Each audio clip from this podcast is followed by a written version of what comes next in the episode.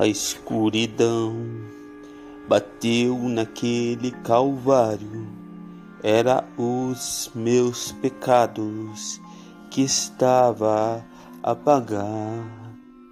Eu, pecador, disperso da salvação, ele estendeu a mão no Gólgota sofrer.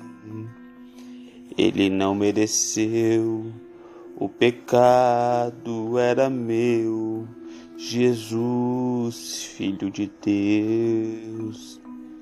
Em certo momento, ele disse estar tudo consumado. Era eu e o meu pecado, e o Mestre a sofrer. Todavia, ao terceiro dia, Jesus, Filho de Deus, a morte veio a vencer.